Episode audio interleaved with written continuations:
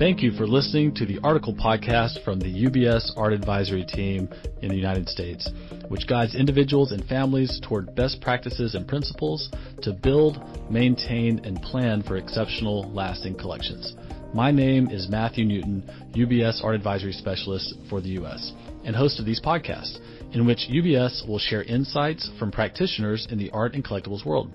While my guests and I sometimes discuss services and capabilities that they and their organizations provide, please note that UBS has no formal affiliation with any of our guests or their organizations, and in no way is UBS promoting or endorsing our guests or their organizations. And now, on to the episode. Podcast from the UBS Art Advisory in the United States. My name is Matthew Newton, UBS Art Advisory Specialist. Delighted today to have Sarah Douglas, Editor-in-Chief of ARTnews, join us at the UBS U.S. headquarters on Avenue of the Americas in New York City. Sarah has an extensive career as an art journalist and editor for numerous publications for 20 years now. Prior to her time at ARTnews, she ran the U.S. editorial office of the Art newspaper, wrote exhibition reviews and previews for the New York Times, was a culture editor at the New York Observer, where she launched the site Gallerist, and lastly, spent six years as a staff writer at Art and Auction magazine and its website, artinfo.com. Sarah, thank you so much for joining us today. Thanks for having me. Okay, great. So this past this past September, ARTnews released its 2023 Top 200 Collector List. For anyone unfamiliar, the Top 200 Collector List has been around since its first issue back in 1990 and has become a definitive source on some of the world's most active and important collectors since. In addition to identifying top collectors globally, it dives into their collecting habits and provides a view into some of the artworks they've been adding to their collections. So, the audience for this conversation is the family office clients of UBS and their financial advisors. One objective is to provide our family office collecting clients with insights into the habits and motivations of some of the great collectors active today. I also want to touch on the history of the top 200 list itself and what that may tell us about how collecting has evolved in recent years. So, before we dive into this year's list and its topics, Sarah, I would love for our listeners to hear more about you and your role at ARTnews. Will you please share a bit about your background, how you arrived at your role as editor in chief, and what your day to day looks like. Sure. So um, I took kind of a circuitous path to art journalism. Um, when I'm describing this to people, um, I guess I always kind of say the emphasis is more on the art part. Um, I did not go to journalism school. I studied art history.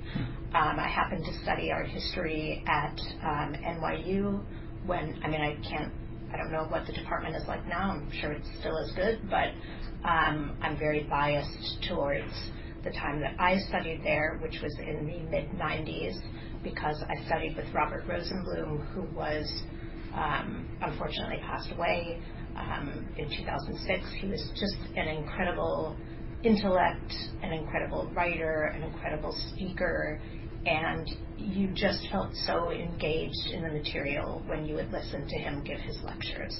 And he always gave his lectures at 8.30 in the morning, which in itself kind of weeded out um, the folks of us who were like Rosenblum acolytes. Um, and I, in fact, came to NYU. I was going to be an English major. I was a writer. I wanted to be a writer. Um, I had in high school kind of gotten very interested in like the New York School poets who were, of course, interested in painters, and so I was reading a lot about sort of poets writing about painters. There was an anthology about exactly that, it came out. And yeah, this is all ancient history. But um, right, so I was fully intending to be an art historian. I got a fellowship at the Institute of Fine Arts. I went there. I ended up dropping out. I realized, and I think this is important to kind of where I've where my career ended up is that um, it was only when I got to graduate school and I had a fellowship and I did not have to work that I realized how much I had loved my job. And my job, which ostensibly was to make money so I could continue before going to school, I was lucky enough to work for uh, Jack Shainman Gallery in the 1990s.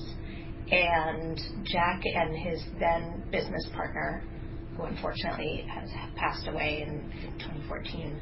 Um, Claude Simard were, and for Jack, I mean, is still incredibly passionate about art. I learned so much from them. It happened to be during a recession. No one was coming in. People were coming in, but, you know, it was uh, a little quieter than, than during art market boom. Um, and so I just, you know, Claude, we would talk about you know, the days when he would follow Joseph Beuys around Europe and, you know, we would talk about African art and Indian art and he would constantly be going into the back room to bring out some book that he wanted me to look at. And it just was a whole other kind of education. It also introduced me, as you can imagine, to the art market. Um, I was making out invoices. I became familiar with things like discounts for museums, you know, just the very, it was a small team um, then I went to graduate school and I felt so um, sort of separated from the contemporary conversation. Um, ended up dropping out, didn't know what to do with myself, started writing these exhibition previews and sort of reviews for the New York Times' website, which then was called New York Today. This is like, this is, you will not remember this because you're young. Um, it was called New York Today, and um, and then I got this incredible opportunity, which came up that the art newspaper was looking for someone to run their U.S. office, which then was just a tiny room, and it had been run by this woman called um, Ingrid London, who was amazing, and Ingrid London was moving to London. Um, and they needed someone to run it, and I happened to get an introduction to um, the person who was kind of doing that search in New York. And it was an incredible sort of opportunity because it was a small office. I mean, it's kind of like the Jack Shainman thing. It was just myself and an intern at that time. Now that office is much larger. Um, but they basically said to me, like, you know, we'd love you to do, you know, we need you to run things, we need you to send, Im, you know, images over to London because this was before JPEGs, were so easy to send, etc. And I had all these kind of things I had to do to run that part of things because more and more of the news was coming from coming from New York. Uh, but then my other job was to be quote unquote the eyes and ears of the art newspaper in New York and to write as much as I wanted to. So as you can imagine, you know, I was there until midnight every night, like trying to pack in as much as I could, like writing as much as I could, going to see as much as I could, and it was just for me an entry into this thing called the art world, which I found and still find endlessly fascinating. So that's great. I, I, I love hearing that, and I have to say I was ignorant to the fact that you uh, as do I, share a background in the gallery world. Yeah. That's kind of it is a, a really fantastic entree into seeing you know about as detailed of a way as you'd want to see yes. the, the, mechanisms of the art world at that level. It, it is, but I can't stress enough. You know, when I go to galleries now and I see how they operate, just how different it is. Mm, what do you mean by that? In every possible way. I mean, now I'm not talking about like a gallery on the Lower East Side where it's literally the founder and one other person. That's a little bit different. But I mean, you know, galleries that are, let's say, mid tier, although it's such a huge category, and above, it's become like professionalized, I guess is the term for it. Like when I was working in the 90s, there weren't there weren't programs, you know, professional programs at universities. There wasn't Sotheby's wasn't doing this program. There wasn't the same kind of system for like getting an education to work at a gallery. No one would ever think that. It was just something you did if you wanted to help your artist pals, you know, make a living. Um, anyhow, I'm I'm just, especially with the mega galleries, it's just it's amazing how large these businesses are now. It's remarkable. It is fascinating. I would, I have to say that also the you know, and we ventured a little off topic, you know, with this idea of the top 200 list, you know, that's coming yeah. out uh, from ARTnews, and it's, I would say that's even probably part of the history of that professionalization of sort of identifying these collectors and kind of understanding who they are. But I was curious on that topic.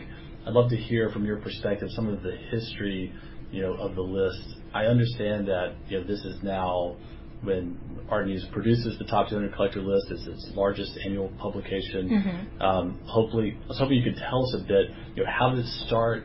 Um, it's been over 30 years now, I understand. You know, how has it changed over that time, yeah. you know, from your perspective? How it started and how it's going. Yeah, exactly. As the right. meme would have it. Yes. Um, so there's something kind of ironic and hilarious about the beginnings of the top 200 collectors list, um, which is that Milton Esterow, who, of course, um, had at that point been editor, publisher, and I believe by that point he was outright owner um, of ARTnews since 1972. He launched the list in 1990, and if 1990 means anything to you as in, in art market terms, it was basically he launched that list on the edge of a cliff, um, not really knowing yet that the market was on the edge of cliff. Um, and then, of course, by the following edition, it had fallen off that cliff, and it was, I imagine, a little more challenging to put together the list at a time when people, a lot of people had stopped buying and were selling, and so on and so forth. Um, in terms of the list, you know, as the list qua the list, um, it really was the first thing of its kind, and as such, it may be um, codified collection collecting in, in a kind of way. It, it codified art collecting um, because what it evolved into, and I can't remember if the first edition was like this, but what it, what it evolved into is what it is today, which is a listing of these collectors, and it would tell you what they collect.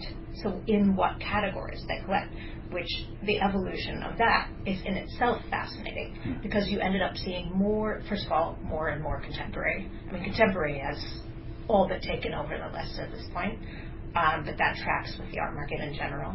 Um, but also um, collectors collecting across categories. You know, in, in the beginning, it was much more if you were old masters, you were old masters. If you were impressionists, you, that's what you did. You know, and it, and that has changed a lot. Um, and I think that tracks with things like uh, we were talking earlier about the Frieze Fair. The fact that Frieze would have masters, it's it's um, it's for that collector that is very much crossing over between categories, um, which I think you see more and more. But the list, you know, at this point you have things like Larry's list.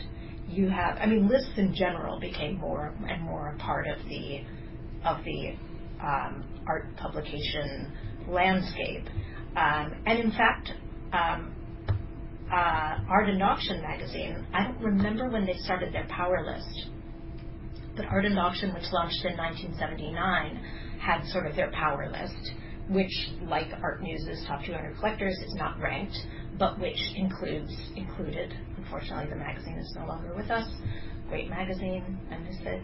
Um, but it, it included, you know, curators and dealers and some artists. Then, of course, you have ArtReview's, um, ranked uh, Power 100. So, but in 1990, you didn't have all these lists. You know, you I mean, you didn't have the internet, which like made lists like even more of a thing. It's like listicles and lists. So, in a way, the ARTnews top 200 collectors is like the OG art room list. Mm-hmm. Um, the interesting thing is, over time, the, the main thing that happened with collecting, aside from the drift towards contemporary, um, is of course the you know the globalization of art collecting, um, which is not to say there weren't collectors in all other parts of the world at the time when Milton started putting this together, but they weren't as visible. And over time, and, and I think we actually did some graphs in, in relation to this at one time. It was one of the anniversaries of the list. Um, we looked at how collecting has become more and more global. So you look at the entry onto the list, you know, more and more Chinese collectors, more and more collectors from South America, more and more collectors from, you know, all these different parts of the world. Um, and so and so you could see the, the list evolve with the trends in collecting. Um, I mean, I could go on and on about the various things that have developed, but you also have to remember that over the time that the list has existed, I was thinking about this on my way over. Among other things, art got bigger. Hmm. You just had artists making bigger artworks. So you ended up having something else to talk about, which is collectors that wanted to somehow accommodate these larger works and who would you know build uh, you know different kinds of houses with gallery spaces to accommodate these very challenging artworks um, and of course the other thing that happened was the rise of art as an asset class and i think you know we'll get to we'll get into this a little more but what that the central challenge that that has created for the list, I would say, is this issue of buying and selling. And when I first started, started working on the list in 2014, I would have a lot of people point to particular names, say, well, why, why is that person on there? They sell. Um, why is this person on there? They sell, or this person's selling things. I mean, that actually seems quaint now um, because we've entered a period where it is much more acceptable to sell things. Now, um, I would say flipping things is a little bit different from selling them. And we do have a look at that when we put the list together, but I'll let you I'll, I'll let you ask me about that specifically. I'm not going to go into it voluntarily. I love it. So many wonderful topics that came up there. I mean, one uh, that you mentioned, and several that I would like to get into uh, through the course of the conversation. But one that comes to mind right away is you know this idea of collecting broadly versus collecting narrowly. Mm-hmm. And this is something I think about, and I, I speak to our, especially our clients who are relatively new to collecting about really thinking about that idea relatively early mm-hmm. in their process of getting started because you know I think there's this idea of like oh I, I like it therefore I purchased it is one way of thinking about it you sort of follow that trail wherever it leads you know so and I think that does sort of tend to lead into the market into the contemporary market in a, in a certain kind of way possibly or there's this other side which I think in some ways, to your point, feels a bit dated even of this type of like real serious connoisseurship. You know, connoisseurship, yeah. Yeah, exactly. Like I'm really going to know, I'm going to know this particular area of the art, art history and who those artists are. It can be quite distinct, you know, get very specific and really drill down into that. And so a lot of times I've noticed collectors will start with the one sort of following the trail kind of meandering way of collecting and then really latching onto an, an idea or a period they're very excited about and going in depth into right. that field. Yes. I mean, that that is certainly the case that collectors start start out broadly and then they find sort of their niche. But there's also this thing that interests me a lot, which we did an article about a couple years ago, which we called sort of activist collecting or the activist collector, where you have collectors like, we just comes immediately to mind, Pamela Joyner um, or Komal Shah, um, the, former collecting abstraction uh, by black artists, um, and the latter collecting art by women. And um, this was something we started to see more and more of on the list, is the idea of not just kind of honing in on your personal taste, you know, what you want to surround yourself with, but the idea of setting an example to other collectors and in so doing, activating a part of the art market, which, when you think about it, is fascinating. So you would have a collector who looks at, and I've been on these panels myself, panels over the years. Well, why are the prices for women's artworks? Why are they so low? Like, you know, and then you have collectors who are like, well, you know, why don't we do something about that? Why don't I set an example by buying this work, therefore raising the price, therefore making the thing more valuable? That's an interesting trajectory to me because it adds a layer to what you're doing. Because suddenly you have you have a cause you know that is close to your heart. Um, and I think that's really interesting. Um, I think that you know connoisseurship is at its most basic level is the ability to distinguish between you know you have three paintings from the same period, which which ones are merely good and which one is great. And that's where I think collectors have to lean a little bit on probably a, a trusted art advisor, um, or historically, collectors have leaned on dealers but more recently we've seen some lawsuits related to fiduciary issues where that's concerned. But I'm fascinated by connoisseurship and what its place is in the art market today because the market has come to function, especially for contemporary art, so far outside of connoisseurship. The, the market has a life of its own at this point, when you're, especially when you're talking about the, the auction environment. Um, that to talk about connoisseurship in relation to that is just absurd. I do think it still exists. Um, but anyways, but just to go to go back to the issue of how collectors evolve their collections, there's so many stories of someone who, you know, began with a kind of random assortment of, you know, an impressionist painting, something modern, oh, some random contemporary thing that's out in art fair, and then they started forming something that is not necessarily um, that you can't necessarily articulate, but that is taste.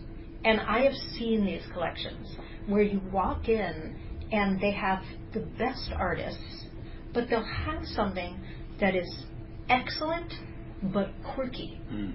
Like you, you know, I was in a collection like this in Aspen recently, where the collector was saying to me, "Do you know? Do you know what artist that is?"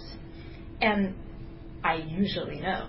And in this case, I got it completely wrong because it was a mid-century artist who was doing something that, for reasons of very subtle influence, you know, going back and forth, looked a lot like something another artist was doing. And it was, I just thought to myself, that's a very like intellectual decision to do that. Like, like I would, if I had the money, that's the kind of stuff I would collect because it says something about how how influence works, how how aesthetic trends change, how artists work outside what they normally do, anyways.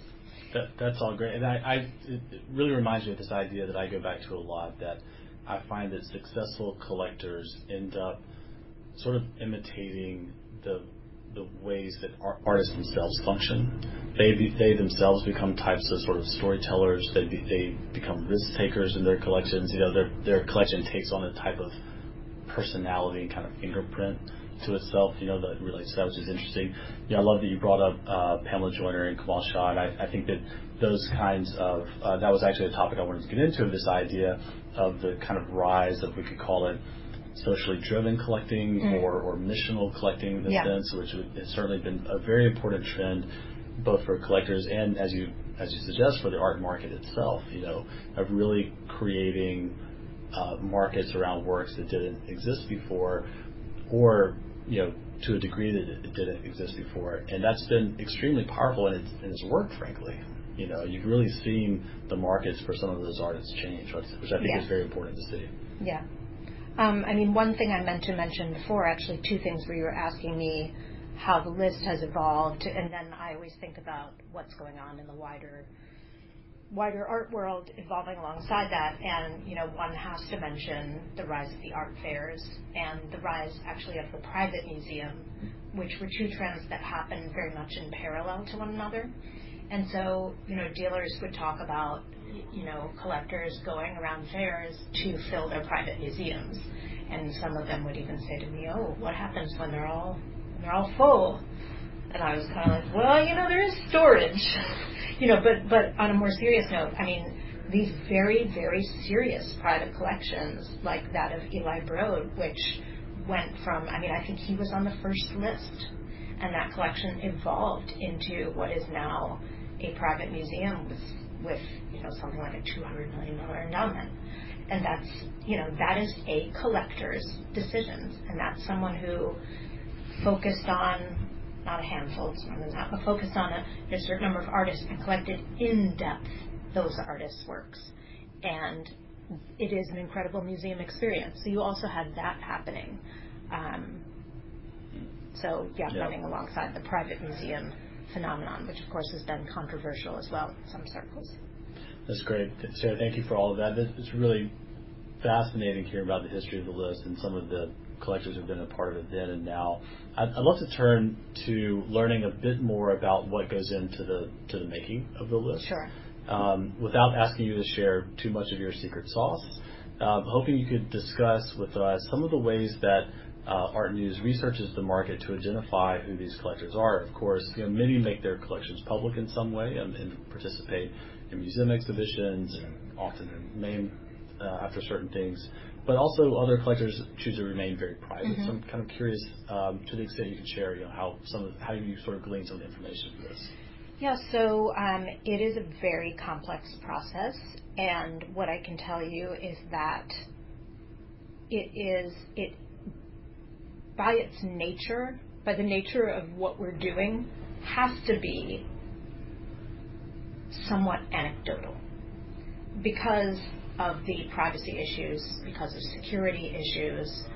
So, what our approach is, is that we speak with, I mean, well over a hundred um, individuals who are very highly placed within the art world and the art market and basically, the way we do that is, you know, I say to my sources, um, this is completely confidential.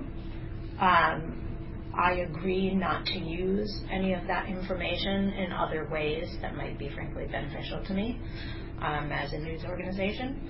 Um, and um, the sources are also confidential from each other, right? I may know two people who are good friends. For all I know, they tell each other they're both sources of mine. But I would never tell one that I'd talked to the other, and vice versa. So it is a, because, as you know from working in the art world, that's really the only way something like this can function. Um, because when people ask me, oh, is there some, you know, criteria you have? Well, we say, um, generally, we're looking for people who are spending over $10 million on art per year. Um, being an active collector, acquiring things over the course of the year, we consider to be um, one of the you know criteria. Um, and so, if a collector hasn't been as active, they might come off for a year and then come back on. If someone, our understanding is they're buy, they're selling more than they're buying, that person might come off for a year, right? Um, but it really, it, I was going to go back to say, you know, people who say to me, oh, well, you know, do you have like a formula for this? And I would say, well, you know, um, if you were an insurance company, would you tell me all the details on your clients' collections?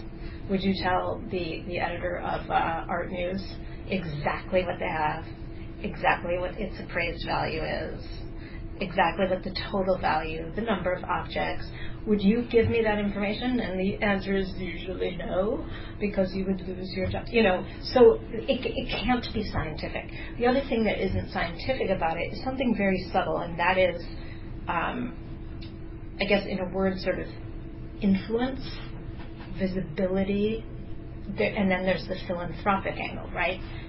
There are folks on our list who are exceptionally involved in the art world on a philanthropic level, um, who are on the board, not just on the boards of institutions, but are very active on those boards.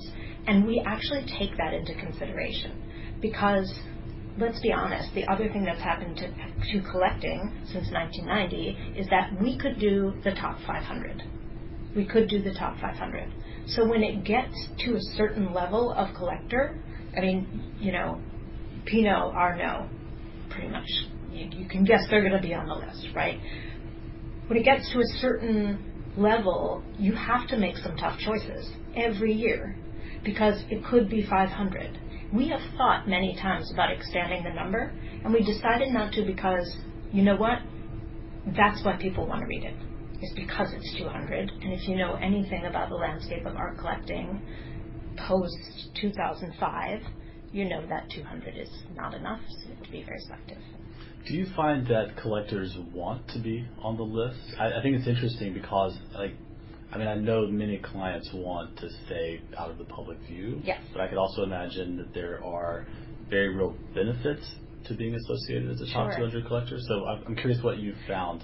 Here's the reason I actually find the list so fascinating: is that there are people who will will only be on this list if I truly figure out what their name is and what they collect and I hear, you know, it'll be some person like in a word there are Dr. No characters, but they do not want to be known and they likely have some pretty amazing artworks.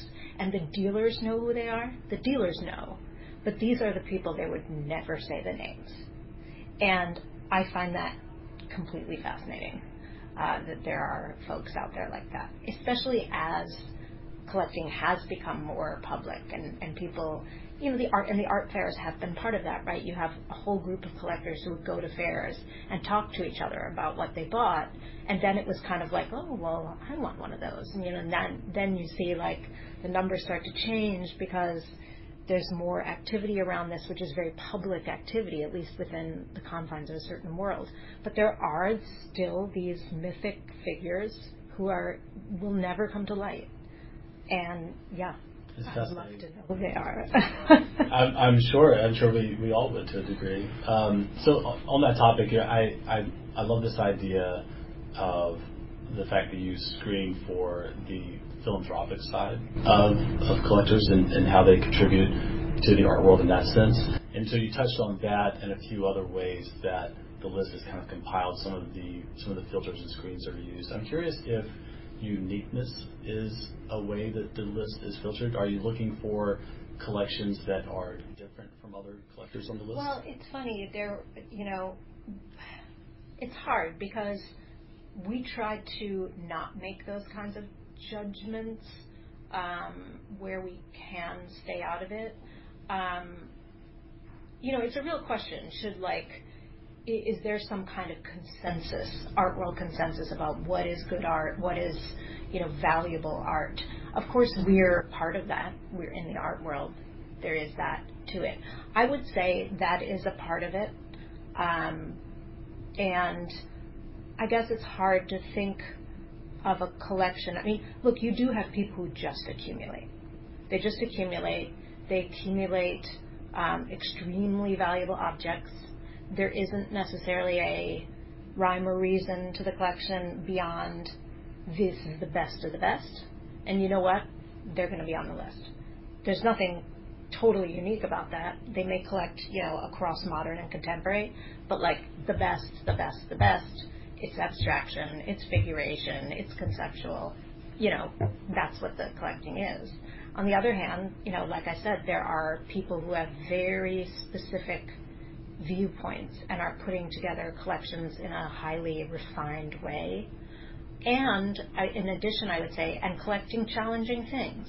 This isn't always about collecting, you know, things that have a value on the art market. A lot of the things our collectors collect aren't necessarily super valuable um, in financial terms, um, but they are things that a museum would want. Um, and I think it's, you know, when it comes down to it, that's the most vexing question when it comes to art is just the, the word value. What is something's value? It's a, it's a great question. I often have this conversation with our clients of the difference between market value and historical value, and then on top of that, even personal value. Sure. You know, what what's the difference between those things? And something can have extraordinary historical value and not necessarily ever be recognized in a substantial way by a market value. Likewise, you can have something that has tremendous market value, which we all know, and actually be fairly inconsequential from a uh, historical sense, well, I think is kind of interesting. I mean, actually, I have two anecdotes about that that I think are really interesting. Just yesterday, I was listening to an interview with a sort of collector, someone who's very powerful in the art world, and he told this story about a painting that he found out later he was overcharged for. And he said that he couldn't look at the painting on the wall without thinking about being overcharged for it. And that it wasn't, essentially, it wasn't the same. He couldn't enjoy it in the same way. Okay? Then, by contrast, um, like five years ago, I was in this collector's house and I pointed to the wall and I said, "Oh, that's right. Like you, you have that painting." And he said, "I know what you're getting at, Sarah. Um, you know that painting's not valuable anymore." He said, I, "You know, I bought that painting I'm making up these numbers, but they're pretty close to what he said. He, he said, like, I bought that painting for 50000 I had it on my wall when I could have sold it for a million. Um, now it's probably worth fifty thousand, and I don't care. I like it, and it's staying on my wall. You know, so that's the opposite mm-hmm. perspective, right? Yeah, it, it's great, and we love to hear about those stories of collectors who really follow their, their passion for the work, but are also being very kind of honest with themselves about what is it about that work that's important to them. You know, it, is that value? Are they going to think about that? The fact that the work has changed in value one way or another, or is it is their interest in what they're doing kind of? And they may honestly believe that history will um, be good to that painting, and they might be right because nobody knows what art history will be will treat well. It may be the opposite of what we value financially, right? I think it's a great point, and having kind of a, a, sober assessment of just how much that story can change over the years yeah. is, is very important, I think, for, for collectors to have. But, so getting onto these topics, um, you know, the, the this year's list begins with a simple question, which I thought was great, which is, you know, what even is a collector these days? Mm. And this considers the idea of when someone goes from being a buyer of art to a collector And you ask these uh, collectors, we'll call them directly, what do they think defines a collector today? So before getting into some of their answers um, and knowing that there's a, a range of collector of collectors incredibly diverse, I wonder if, if you notice any common characteristics from your seed that you see emerge across this group from this year's list. Um, I mean, I guess what I would say is it's is more interesting, like in terms of your question, is how did they answer the question? Mm. You know, when we asked them, because we asked all the collectors, what is a collector? The most common um, answer, uh, because we didn't print all the answers, we only room to print, but the most common answer was uh, when you exceed the wall space of your home, but you keep going and you need storage. So storage for a lot of people, and I include myself here to a certain extent, storage is is what separates the buyers from the collectors. But anyhow, um, but I guess that was the most common um, answer is that at, the, the, at a very basic level, when you start exceeding the walls of your, let's say, homes would probably be more be more apt. Um, and you start getting into storage and you start getting into multiple storage spaces, you're a, you're a collector. Um, I would say also just from my experience, um, re, you know, reading and writing profiles of collectors over the years, there is a kind of obsessive quality, um, and it often, you know, when you some of the um, collectors from a from a um, an older generation, you know, our list, on our list will say things like, "Well, I started with stamps, or I started with, um, you know, coins." Um, then I moved on to art, and I guess like I would point to someone like Eli Broad, who you saw this, and the museum is better for it. Like the, the, the Los Angeles is better for this tendency in him. Is he? If he didn't have something from like this part of an artist's career, he wanted to fill in the hole you know so that's to me when you start getting into that level of refinement where you can't stand the fact that you don't have a you know a de Kooning from this period but then it's not just that you don't have a de Kooning from this period you you have to wait until one that's good enough comes on the market so collectors spend years like waiting for the right thing so they can fill the hole in this artist's you know production. Um, I, love that you bring up that idea of obsession. As a matter of fact, that was one of the uh, the questions that I wanted to get to with you. There was it was uh, uh, Cheech Marin was actually quoted here in the list this year. At, when he was asked what defines a collector, he said they are always obsessive. Yes. And I was curious if you if you agree with that, if you tend to see that. It sounds like you do see that. Yeah, I mean, just think about it. Um, now, you could say that this is the quote unquote old way of collecting because it has become, to a greater and greater extent, financialized. Okay. But yeah, it's, it's the idea that you are creating for your, for your delectation, right? Unless you want to share it with the world. Um, a kind of your own maybe history of art, of maybe a very specific period or one artist. And so you want all the dimensions that could possibly be there. Um, when you, I mean, I keep coming back to Broad, but before he had the museum, he created a lending library because he hated the idea of storage. He, storage was like anathema to him. He didn't want, like the idea of these things that he was so intent on getting sitting somewhere in storage. He wanted people to see them. And so he had this lending library. Museums could borrow it. I mean, that's a great thing to do. It's also part, to me, part and parcel of the obsessiveness is like, it needs to be seen. Like, it must be seen. You know, you, you a do, belief in how great it is. Yeah, and for some collectors, it is a bit of a contest. Like, who gets the masterpiece? You know, because when it comes down to it, there are masterpieces and it sure. is like singular. Well, as one you know? one great dealer said to me, uh, you know, he who gets gets the painting wins. Right.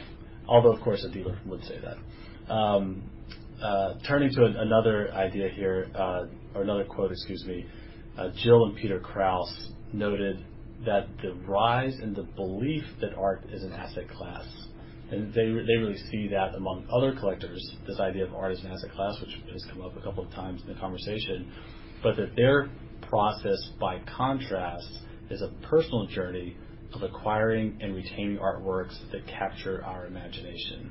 And so, of the collectors on the list, from your experience, how many are in this for the personal journey versus for the investment or asset side? I mean, it would be impossible to give you sort of percentages on that because I think that in in 2023, um, even collectors who are in it for the personal journey, and I'm not saying this about the Krauses, but there needs to be a financial component because of insurance values and so forth when you have things that are valuable um, in that way. But I think that what Jill Kraus is saying there is very important, and she's been saying this for a while. It's you know, it's the idea of I think what it, it really at its I've been thinking about this a lot recently, but at its at its core, it's in a way the idea that if you want to look back in history and see artists who evolve, right? That's what we all find so fascinating, right? When I was in um, London recently at Frieze Masters, Hauser and Wirth had two paintings by Frank Bowling. You would never know they were by the same artist. You would never know. They were co- just a completely different style. And then both of them were different from the, the paintings of Frank Bowling that I, and probably you, if you know his work, actually know. He went through these various phases.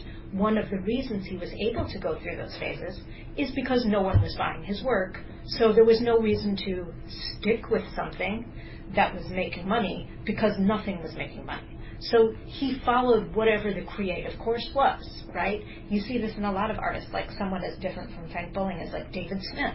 They're different, you know, and like, okay, the cubized sculptures are the most valuable ones, but isn't it kind of nice that he went through all these different phases and was just like, well, I'm done with this now. And there was no pressure from a gallery saying, uh, you might not want to move on from this particular series. Let's you maybe keep it going a little longer you know, with the Krauses, it's like they they buy what they think is interesting, right? And that to me is an artist-friendly approach.